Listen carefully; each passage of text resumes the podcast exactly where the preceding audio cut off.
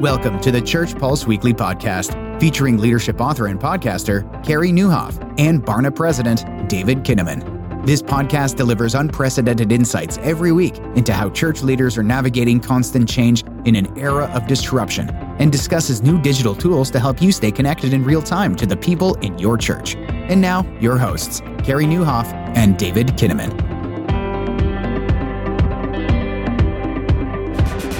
Well, hey everyone, this is David Kinnaman, and uh, this is a new episode of Church Pulse Weekly. I'm joined today by Pete Greig. Hey, Pete, how's it going? Great to be with you, David. It's going. It's, it's snowing in England. Oh well, it's not snowing here in Southern California, so we'll uh, it's it's uh, we'll, we'll have a we'll we'll have a little weather competition. Uh, Pete Greig has committed his life to helping people hear the voice of God and facilitating the supernatural outpouring of His Word and truth throughout the world. Uh, in addition to being a best-selling author, Greig is one of the uh, founding champions of 24/7 prayer. He's the senior pastor of Emmaus Road Church in the south of England, and his newest book, "How to Hear God: A Simple Guide for Normal People," is a follow-up to uh, "How to Pray: A Simple Guide for Normal People." So um, it's uh, it's a it's great to be with you. Thanks so much for joining us here on Church Pulse Weekly. Oh, thanks for having me, David. We're so grateful for all that you do to equip leaders and give us facts as our friends as we try and lead. So God bless you. Thanks for having me. Yeah, of course. Well, let's do this uh, as we usually do on Church Pulse Weekly. We'll start out with some data. So uh, Pete will just hang in the background here as we talk a little bit about um, what we're learning in the research, and then he'll come on and talk a little about what he thinks about that and and some other some other key key ideas that we want to share with you today. And uh, first, as we've studied prayer um, over the course of the pandemic. We'll talk about just sort of current state that uh, when we when we interview people here in the states, uh, three in five U.S. adults report that they pray at least once a week or more. Which you know, for a spiritual activity, there's hardly anything in our society. Uh, that gets a majority of Americans uh, to do to do anything, much less a spiritual activity. And so, prayer is one of those one of those um, areas of commonality. Um, we're actually releasing a big study coming up um, this fall called the Open Generation around teenagers. And part of the openness is their openness to scripture, their openness to the person of Jesus, um, their openness even then to prayer. Um, regardless of their religious tradition, prayer is one of the big open doors uh, to an open generation. And as they're teen- teenagers around the world, um, another set of stats um, that we've been looking at uh, over the course of the pandemic is simply the the spike, the increase of prayer um, as the pandemic began, and really in some ways, you know, over the course of the pandemic. So in January, just a couple of months ago, from from the time we're recording this, January of 2022, 17 percent, one in six Christians said that they'd started praying, started praying if they don't normally since the pandemic started and uh, the number was only 9% when we asked about it uh, back in early 2020 uh, so an interesting sort of um, you know sort of increase like there there seems to be both an both an increase in prayer since the pandemic and in some ways an acceleration of people admitting and and saying that they've been praying during the pandemic um, at the beginning of COVID, another stat here is um, prayer and emotional support were the top item churchgoers chose when asked what types of support they most needed from the church. So, looking back at, towards the beginning of the pandemic, um, uh, prayer and emotional support were things that people said, you know, this is exactly what we're we're looking for from from a church. And then finally, one in five churchgoers said they engaged with church through digital prayer experiences over the course of the pandemic. Um, and so I'm, I'm surprised it's not a little higher than that, but it's an interesting stat as well when you see that sort of prayer has gone, you know, fr- from, you know, the, the basement and the, and the, you know, the, the sort of the, the, prayer meeting to the digital prayer meeting.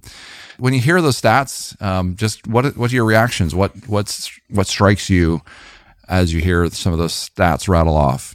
Well, the first word that comes to mind, David, is hallelujah. I mean, it is amazing that I think you said 17% of Christians have started praying. I mean, there's some bad news there, but there's some good news for pastors, right? Um, because, you know, once the ship is moving, you can steer it. But, you know, when people aren't praying, then it's it's not moving. And um, so I, I'm encouraged by that. And of course, that's backed up by church history that people turn to prayer in times of crisis and actually it's, it's backed up by the bible story. We don't do very well when everything's comfortable. But um, you know the, the, the root word for prayer is precarious. So we, we pray because life is so precarious. It's too painful and too wonderful for us to contain. And and so we turn to god.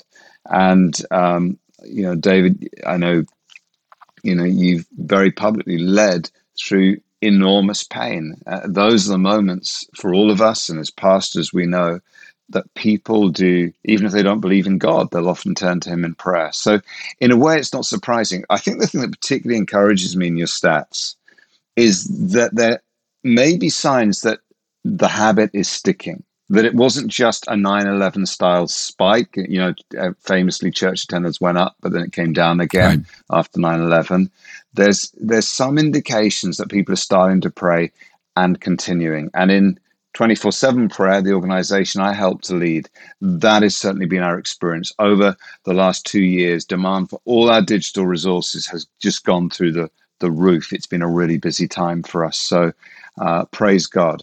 And, and the one other thing I think is interesting in there for me is I couldn't agree more that people who don't go to church and don't call themselves Christians also pray. We found that again and again, people who don't want to be preached at still want to be prayed for. And I think that we misjudge prayer when we just see it as kind of this power source we do in a back room instead of understanding prayer as a missional meeting place with a culture that mostly exists outside the walls of the church. I uh, remember that moment when I saw data coming in early on in my career here um, and seeing how many Americans, well, first of all, said that they had made a commitment to Christ that was still important. And we've actually done work in the UK with uh, yeah. Church of England, a group called Hope, uh, Evangelical Alliance, yeah. on this study a few years ago called Talking Jesus, where you know Jesus is is not universally admired among uh, UK residents, but there's there's more there's more life in the bones than you can imagine. There's more awareness of Jesus. There's more openness to it, even among people that might be ordinarily deeply skeptical. Um, and mm-hmm. prayer is one of those places, as we are just talking about, that uh, believers and non-believers alike seem to to gravitate to. In in modern parlance, it might be meditation. There's now even apps for business settings that allow for um, you know for meditative practices and prayer, yeah, if you choose to call it that. Yeah, yeah, exactly. Um, what do you think? Some of those broader, you know, the the pandemic comes in a moment when people are still as spiritual as they've ever been and have these deep questions. What does that say to you as someone who's been leading prayer for so long? Like, how do we make the most of this moment?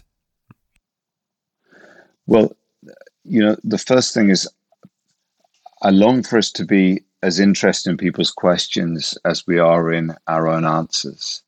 Um, because, you know, to me, one of the reasons people gravitate towards prayer, it's not just that to be human is to pray, but it's that prayer is a very non judgmental space, right? Where you just bring yourself as you are before God. And I think too often we we we kind of demand that people would jump to the creedal top of the staircase you know to, to you, you, there's so many strange things we expect people to do to come to church but actually encouraging and affirming people as they take steps out of for example secular humanism towards faith is something we, we we've got to applaud i was really challenged david um, because a very senior businessman in our church i mean he he he he's a private equity guy. He runs a lot of businesses all your listeners would have heard of. And he hit burnout, as a lot of these guys do, and actually as a lot of pastors do, adrenal burnout. And one of the things his his doctor told him was that he needed to practice mindfulness. This is a guy who came to know Jesus through uh, Alpha back in the day before he'd made his millions, and um, he loves the Lord. So he started buying all these pop psychology, kind of Buddhist light books on how to do mindfulness. And I realized as his pastor, I had failed to teach him the Judeo Christian biblical frameworks for breathing deeply, being still, centering in the presence of God, meditating on scripture, and so on. And uh, it was kind of a moment of repentance. I think, honestly, I was so worried because there are people, particularly in America, who try and ban some of my books now because I teach some of this stuff. And I was so worried about what a certain extreme wing of the church would say about me if I talked about the more contemplative aspects of prayer that I had failed as a pastor just to equip this guy. And it was a joy to say, you can put down those books you bought at the airport, and here's what the scriptures teach. Here's how you do it. Here's how you center yourself on Christ each day. Here's how you fill your mind with truth rather than emptying it. And uh, he does that every single day now. And he said it's been totally transformational for him. So, um, yeah, lots of opportunities for us as, as leaders at a time like this. Well, it strikes me that that um, connects back to you know so much of, of Christian history and tradition of uh, the Desert Fathers and the monastic tradition, right. and and now in an age of anxiety, of mental health pressures, of the frenetic pra- pace of of a, a, generation that's you know kind of constantly scrolling, uh, you know, sp- spending five six hours a day on screens, taking in content. Um, these are you know ancient practices that are more important than ever. Um, how, how, have you seen for for younger people, you know, a Generation Z, millennials who are who are dealing with mental health issues before the pandemic? Um, how have you seen sort of receptivity to some of these ideas of, of prayer and contemplative prayer? Um, you know, what what are what are ways you think that that we can make this as as relevant and as as as essential to emerging generations? One of one of the great joys uh, of recent years for me, David, has been the full discovery of the Lectio Divina, right? This ancient mm. approach to praying the Bible, not just studying it, but praying it. And um, we're certainly seeing that taking off all around the world. We launched a, an app, a free daily devotional called Lectio 365, I think only two years ago and it, it's like the least rock and roll thing ever, but it's it's just spreading exponentially. Um, mm. And you know, we now have you know 178,000 daily users. People always quote how many phones they're on. It's kind of irrelevant. The question is how much actual usage, and the stories are profoundly moving. Students um, having real crises at, at, university, saying my, my 10 minutes of peace each day is using the Lectio app, and doctors on the front line of COVID, similar stories. So it's very moving. And the approach, as, as many of uh, your listeners and viewers will know, is this um, you, you, pray the Bible slowly, reflectively, using your imagination and using it really as a launch pad into prayer. Um, you know, the, the, the, original sort of Latin steps, you know, are, are, are um, lectio, that means read, and then um, uh, meditatio, meditate upon on, on the verse, then oratio, uh, that's you turn it into prayer, and then contemplatio, then you you actually move beyond the text into just contemplating the Lord. It's, a, it's that moment using Wesley's nice phrase of of being lost in wonder, love, and praise. And so for me, you know, when I graduated seminary, I it's a cliche, really. I'd learned so much about the Bible, but I'd I'd lost the ability to really encounter God in, in the scriptures. And Lectio Divina has been an absolute key for me. So it's amazing how it's spreading. Um, and I think it is partly to do with the mental health thing. It's called Lectio 365. Yeah, great. I'd love for listeners to take a look at that. I'm planning to download it myself.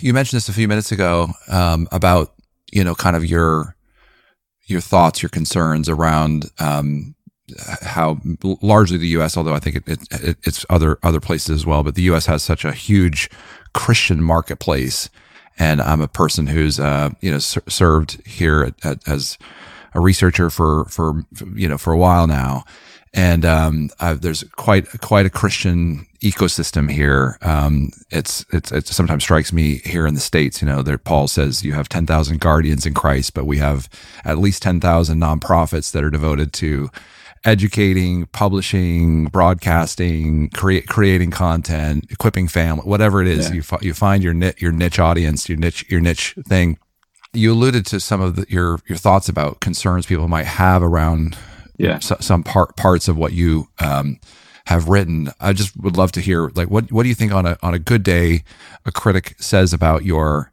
your work and then how do you how would you respond to that? I mean what's a what's a fair characterization of some some of the ways people might be concerned? But then how do we how do we think better and differently about that? Uh, when you say on a good day what does a critic say? Uh, do, do you mean what what what are the nice things critics say what, what's it, sometimes a fair a fair characterization. So sometimes I mean Barna gets our uh, we get we have people who say you know you missed this you missed that you know and and there's yeah. sometimes fair criticism and then there's sometimes yeah. just completely off off the off the rails kind of criticism. So you know what's a fair yeah. point of criticism, but then how do we think about you know why why why should we not be skeptical of these more meditative what contemplative sort of ways of thinking about prayer? What what what what are what are we what are we missing? Yeah, I mean, I think a, a, a fair question to ask is um, where's the place for, um, for for doctrine and and rootedness in in you know truth uh, as there's a movement towards you know Christian unity. I think sometimes with you know the emerging culture, if anything's written in Latin, they think it must be true. I live in a part of the world we're trying to get away from a lot of that stuff because um, you're on the other side of the romanticism about you know old buildings and, and liturgy, and you're seeing some of the kind of you know unhealthy stuff in there. So I, I think um, you know there is a risk uh, uh, that that that there's such a sort of um, uh, you know an inclusivity and anything that sort of vaguely feels nice will embrace it. And and I do believe in truth. In, in in the new book I've written how to hear God there's a whole section which I thought was just kind of due diligence David uh, on hearing God in the Bible before getting on to dreams and visions and prophecies and contemplation all the stuff we're talking about now. The number one bit of feedback I've had so far is thank you for teaching us about hearing God in the Bible. And I realized that that's kind of the radical thing for a generation that, um, you, you, you know, they think an encounter with God is two hours in tears worshiping rather than studying the Bible and, and hearing God in, in the scriptures. So um, I think I think that is a, a fair challenge. Um, but uh, you know, I think my my passion is this. Um, we have so much to learn from other kinds of Christians and other places in the world and other times in history. And it is a phenomenal thing to be rooted in something bigger than just our own little bit of the world.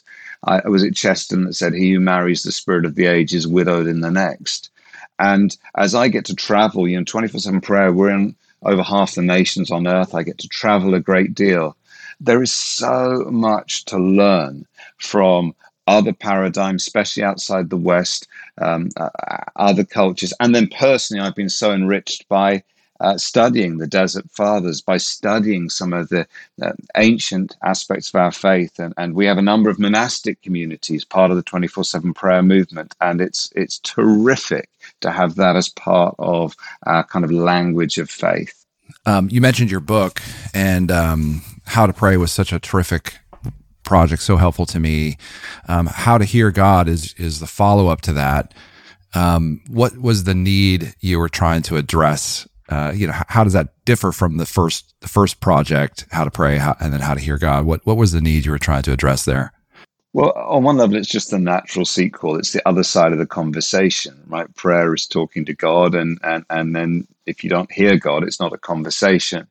Uh, so there was just a fairly natural thing there. And I thought it would be fairly easy, if I'm honest, David. Most pastors have done a talk on hearing God at some point. I thought, that's fine, just turn it into a book. What I found was it's the most difficult thing I've ever had to write uh, for a number of reasons. The first thing was I realized it's the most important thing we can ever equip anyone to do.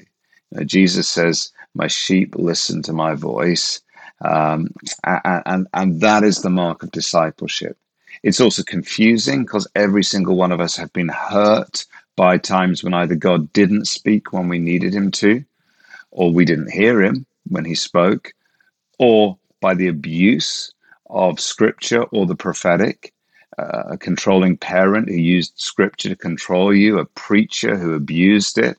Uh, I remember the lady who stopped me as I was leaving church one day, looked me in the eyes, and said, God has commanded me to marry you. I mean, you know, and then I haven't even mentioned the way that the, the, as it were, the word of God was has been co-opted in recent years by pol- by people with a political agenda, which has been so damaging, especially for those outside the church and their perception of the gospel. So you suddenly realize you're you're straying into this really really complex field that is also incredibly not important just important essential to a real relationship with God.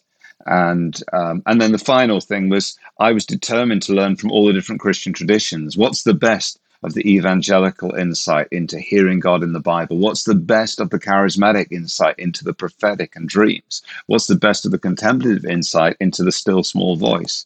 And uh, and when you do that, you create that big hug. You kind of know you're also going to get shot at from each side. I've done interviews with evangelicals in your wonderful country who love my emphasis on the Bible, but are clearly deeply alarmed about my interest in the prophetic and dreams and visions.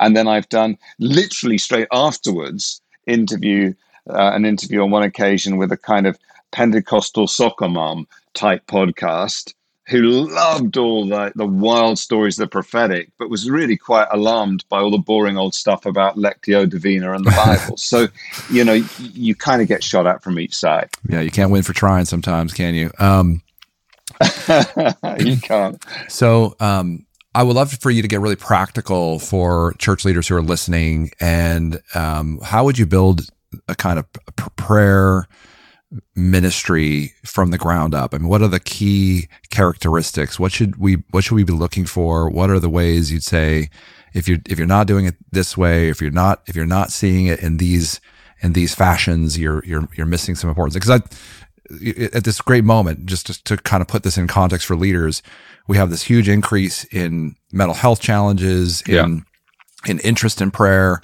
in uh, sort of a, a, a, greater awareness that we really don't control much. We've just lived through a great pandemic, and we're still in the midst of, of that in some ways.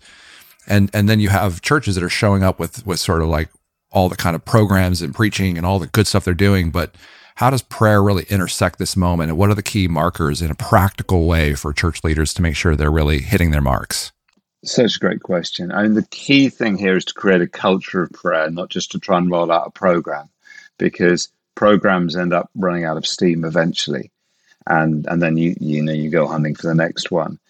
Programs can serve culture, but the program is not the cult, same as the culture. Uh, uh, so the first question It's less practical than probably what a lot of people are wanting. I will give something practical a sec, but is is um, you know, really think about how you shape a culture of prayer. And that is everything from leading by example.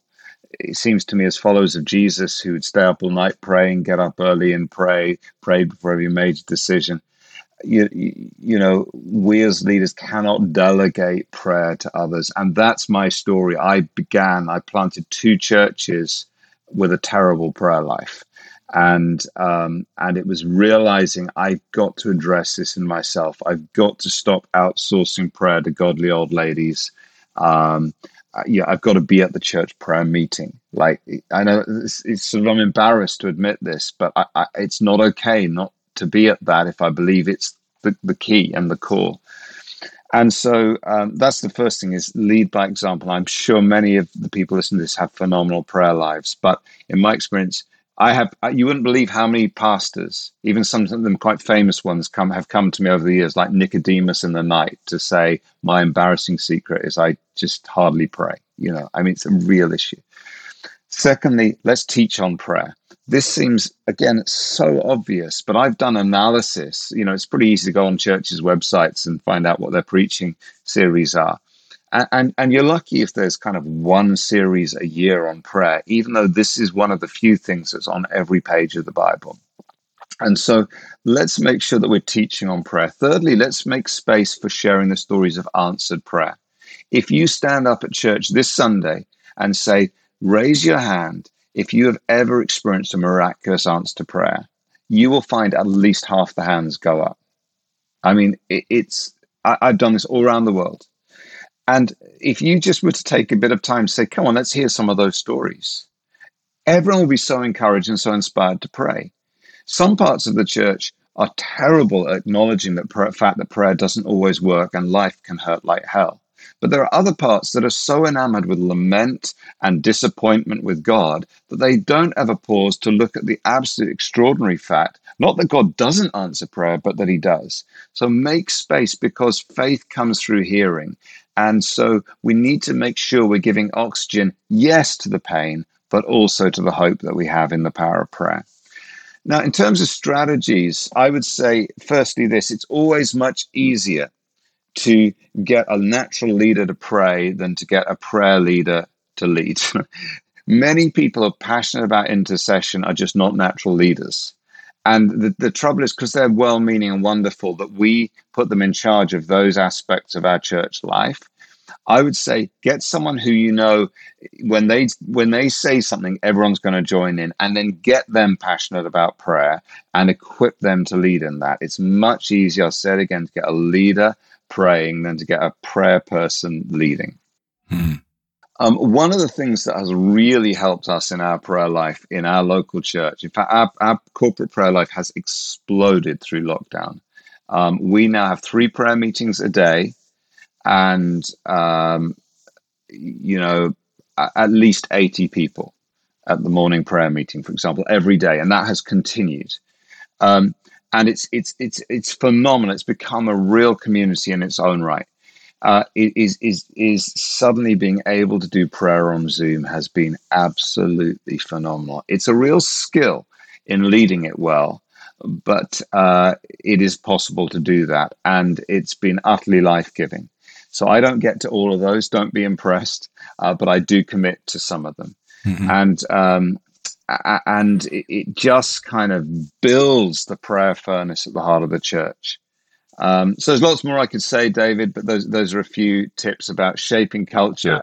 So so helpful. What's uh, just just a kind of a, a, a lightning round? What's uh, one or two, three tips on leading a good Zoom prayer meeting? One, prepare. Amazing how many leaders will spend hours preparing a message, a sermon, a talk, but then just turn up at the prayer meeting and wing it. Prepare. You've got people are busy. They they, they turn up a prayer meeting, but their mind is somewhere else. So so actually work out how do I inform their minds. That means a little bit of research and move their hearts. So you don't just start, say, "Hey, let's pray about Ukraine. Isn't it terrible?" Just take a few minutes, get some statistics. How many displaced people actually are there? You know, uh, 70% of people in Ukraine call themselves Christians, way higher than America or the UK. How does that affect the way we might pray? Um, so explore some of that stuff, uh, but also work out how you're going to move their hearts. Everyone feels like we should be really bothered, but they're thinking about their dinner, they're thinking about something else. Why don't you just grab a picture of, you know, news website of you know, I don't know, a kid playing in the rubble or whatever it is, and put that up on the screen and say, hey, let's pray for children like this one. And here's a scripture to help guide your prayers. So that there's lots more I could say, but that's one of them. And never let it get boring. The minute that pe- the mistake people make in prayer meetings is this: they wait for the last person to finish. Always stop when the first person stops. Keep it moving, interrupt the people who are still praying so that it never gets boring. And an hour will go very quickly. So good. Thank you for those helpful tips. Um, we're we're we're coming up on on some some kind of time here as we as we wrap up our interview. But I have a couple a couple more things I want to just mention and and get your reactions to. Um, first, one of the things that's been so on my mind the last um, five six years is actually going back to a, a, project I did called You Lost Me, where we interviewed people about why they left the church. And it turns out that people leave the church because they really don't hear Jesus, right? So, and one of my one of my early readers of the of the book project I was working on said, you know, you're talking a lot about leaving the church, but you know, you're you're missing the idea that people just aren't, you know, the, Jesus is missing from their experience of church. And so, as I've the last number of years studied wow. res- resilient discipleship only 10% of young people who grow up as Christians are what we call resilient disciples. The Resilient Pastor by Glenn Packiam. Yep. And um, uh, Pete's showing the, the cover of that book that Barna just released. And um, if you're just just listening in, and so this theme of resilience, resilient leadership, resilient pastors, resilient disciples has been a big part of our effort here at Barna to try to help. You know, re- re- resilience is different than just being really strong or really robust. Resilience is you actually grow in yeah. faith, your roots grow deeper, um, as as uh, the the storms come. Um, you know, like vineyards, some of the best wine comes from those uh, those vineyards where the roots have to really struggle and go down deep to find the kind of nourishment um, in in the soil. and so, one of the really fascinating data points was that we we've interviewed we have you know this little typology of resilient disciples representing just 10% of young people and then habitual churchgoers who are virtually the same in almost every aspect of church going, but they don't believe in a real, in, in the same degree, to the same degree, uh, in a real experience of Jesus. And it's as practical in some ways as right. resilient disciples actually listen and believe God speaks to them. And those who are habitual churchgoers and those who are even, even less active nomads or prodigals and ex Christians, they, they were really are much less likely, even so, to say they hear the voice of God. So this project that you're working on, this book, um, you know, how to hear God, seems to me so essential for us as Christians because so many we're we're talking right now about my research on on you know those 29 and younger, but it seems so essential to us because it is the very the very nature of the church that this isn't just a, a, bunch of people coming together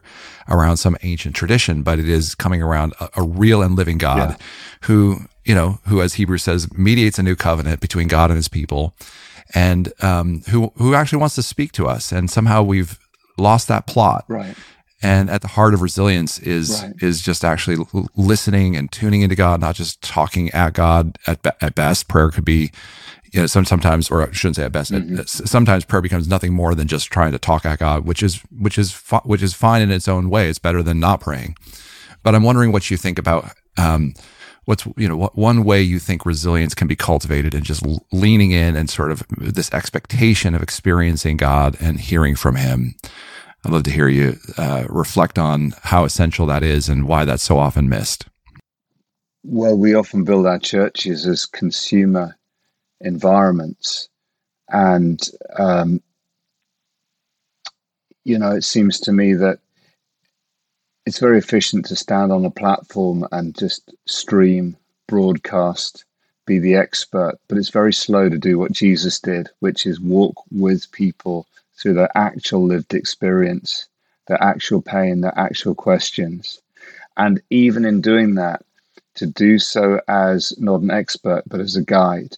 So someone who helps them to listen to God. So, for example, what would it look like if instead of going into a pastoral crisis and saying, Here's what I sense God is saying to you, and here's a Bible verse, go in and say, Let's ask God some questions together.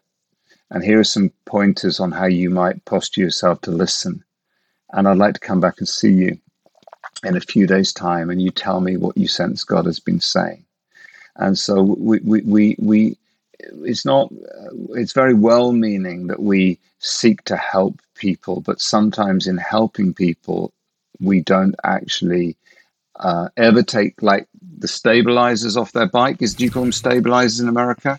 Tra- you know, training wheels. the little wheels on the side of a yeah, kid's tra- bike. training the training, training wheels. we never take the training wheels off you know because we don't want them to get hurt we don't want them to get into heresy it's easier for us to quote you know the scriptures so actually coaching people and realizing that's our primary job. I mean, Eugene Peterson wrote about this a lot. You know, he he wanted to see the church as the in the contemplative pastor. He talks about I want to see the church as this sort of teaching center, and he quickly realized his primary task was to teach people how to pray. And part intrinsic to that is how how to hear God, and that is resilience, isn't it, David? It, it, it's it, it's like I cannot give you every bit of information that you might possibly need for processing the tragedies and the wonders that your life will right. bring. But I can equip you with the tools for relationship with God who says, I will never leave you, I'll never forsake you. And it's such a different, it's a paradigm shift for pastors, I believe. So well said. I, I couldn't agree more um, from my vantage point of having studied the health and vitality and sometimes the lack of that uh, in in the church, primarily North America, but but increasingly our team has been able to do work around the world.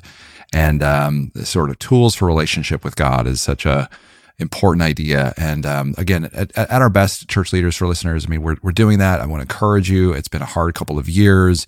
Um, it isn't that you haven't tried. It's just that I'm I'm you know so grateful to talk to Pete because I think there's even a better way, and I believe that prayer is such an important part of that. My last kind of comment, and then and then turn to you for a last word, is, um, I, I think more than ever, I'm I'm you know reflecting on this opportunity that we have as as leaders to help sort of sort of continuing the same theme of of tools for for real relationship with with the Lord um, that people are are hungry and and they need to be be both trained and prepared and then shown the way to have to, to live with an expectancy of experiencing God.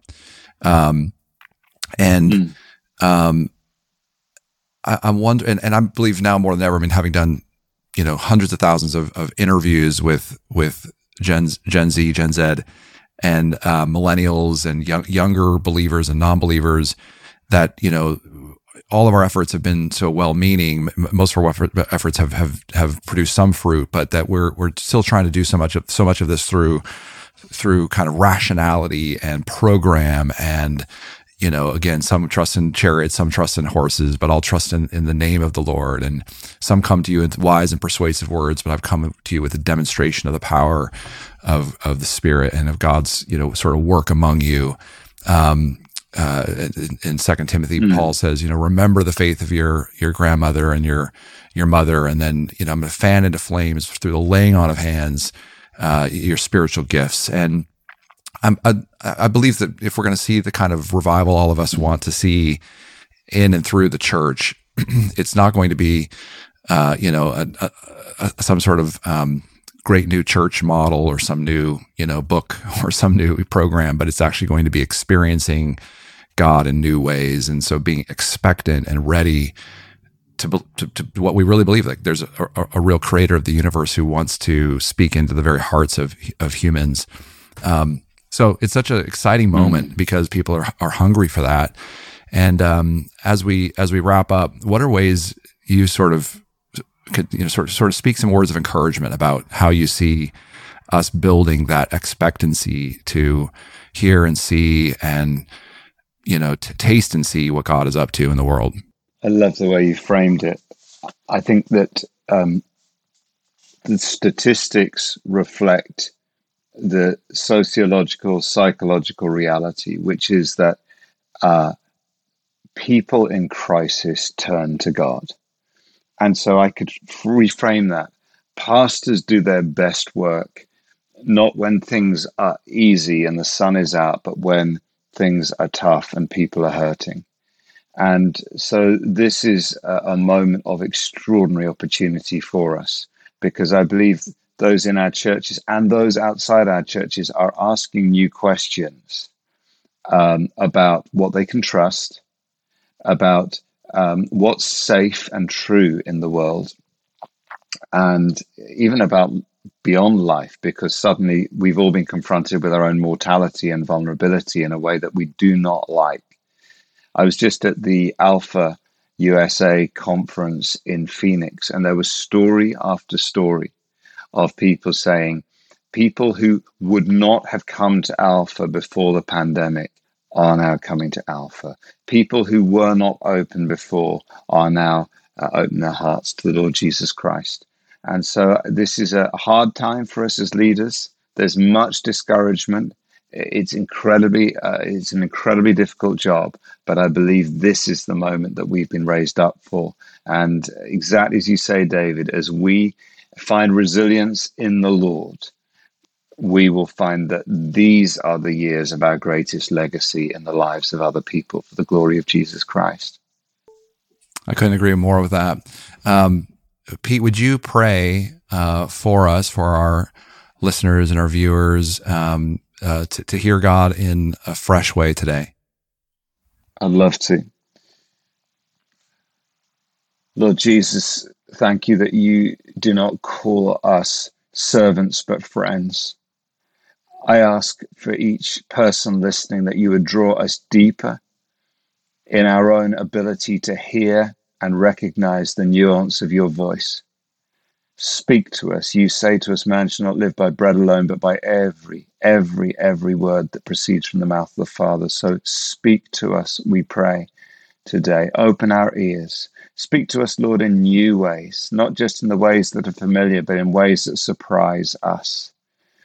And Lord, as those who you've entrusted with leadership, help us not to try and be the answer to people's questions, but to be those who provoke people in their questions to find you as the answer. Holy Spirit, fill us.